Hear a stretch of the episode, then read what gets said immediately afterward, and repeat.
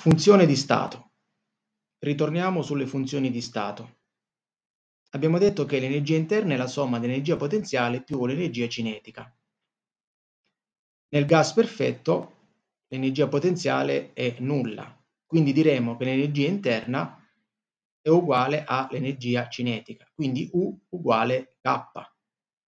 E se le molecole sono composte da più atomi, allora riprendo la stessa formula e metterò che l'energia interna è n volte quel valore là di, di K, quindi n volte l'energia cinetica.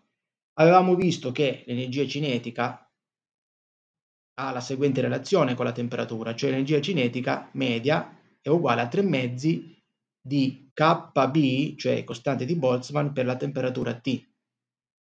Quindi potremmo dire che l'energia interna è uguale all'energia cinetica, ovvero è uguale a n volte quel 3 mezzi KB per T. Con n, chiamatelo n grande o n piccolo, non ha importanza, con n, n atomi del gas. Ora, energia interna. Allora, se noi riprendiamo il discorso della funzione di stato, abbiamo detto che nel diagramma PV, cioè pressione e volume, a ogni valore della pressione corrisponde un valore di volume occupato, quindi c'è uno stato del sistema, quindi uno stato A, uno stato B, uno stato C, eccetera. Ora, perché si dice che l'energia interna è una funzione di stato? Perché a ogni stato del sistema corrisponde un solo valore di energia interna U, ovvero U è una funzione di stato.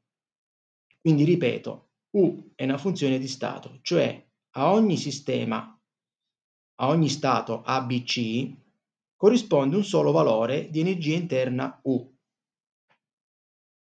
Andiamo a parlare di lavoro. Prima avevamo detto che noi abbiamo un sistema messo all'interno di un ambiente, il sistema può interagire facendo lavoro eh, oppure non facendolo, quindi lavoro positivo o lavoro negativo,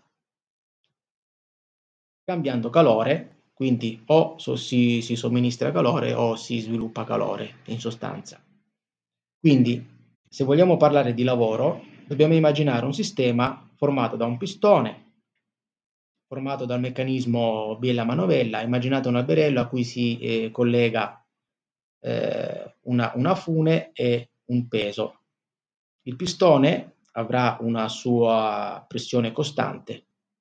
Cos'è che cambia eh, nei nostri discorsi? Che io scaldo il gas all'interno, che si troverà all'interno del, del pistone, quindi ci sarà un'espansione.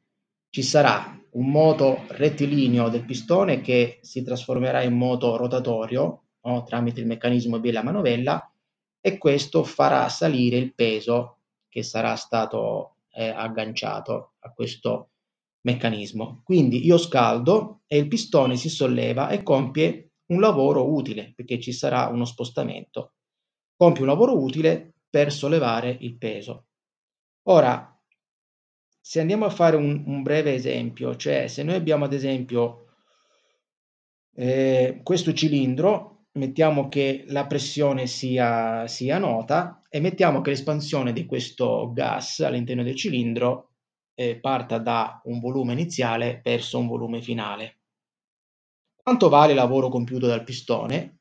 Vedremo che la formuletta è la seguente: L, lavoro, è uguale a pressione per volume la pressione P sarà sempre di valore positivo. P per V, V inteso come variazione di volume, cioè volume iniziale, eh, cioè volume finale meno volume iniziale nel caso della, dell'espansione. Quindi l'unità di misura sarà in joule, ovvero newton per metro.